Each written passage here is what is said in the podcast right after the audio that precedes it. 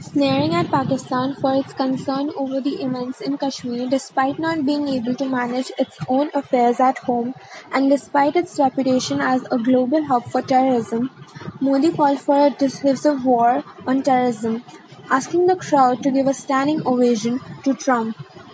In fact, the US president had given the opening for Modi to bash Pakistan, having himself generated a standing ovation by railing against radical Islamic terrorism that goes beyond Pakistan. But Modi was quick to seize the moment by linking Pakistan to the terrorist event from 9/11 to 26/11 wondering sneeringly how a country that hosted its planners and that was so unstable was worried about India's efforts to manage Kashmir. The crowd's response to the Trump-Modi jugalbandi on terrorism was in part driven by the restless campaign by Pakistan in recent days to paint India and Modi as a terrorist entity. In Houston itself, Pakistan had done its best to rain on the Howdy Modi parade, going so far as to send one of its federal ministers to join the protesters. They had also roped in disaffected Sikhs and other minorities for a hefty dose of India bashing online and on site. Complete nonsense, said Vivek Shah, along with his friends, and made a statement that more people are dying in violence in Karachi than in Kashmir. Others expressed similar anger against Pakistan.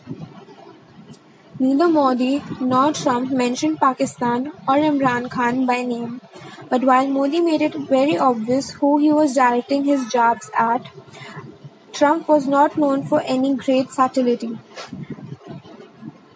saying the US understood India's need to secure its borders as he took his usual shot at radical Islamic terrorism. Pakistan's trouble hasn't even begun as the party now moves to New York where Imran Khan has arrived to launch what Pakistanis are calling Mission Kashmir. India's strategy is becoming clear. Pakistan will be dubbed a terrorist country at every global forum where India has much greater access, prestige, credibility and sway.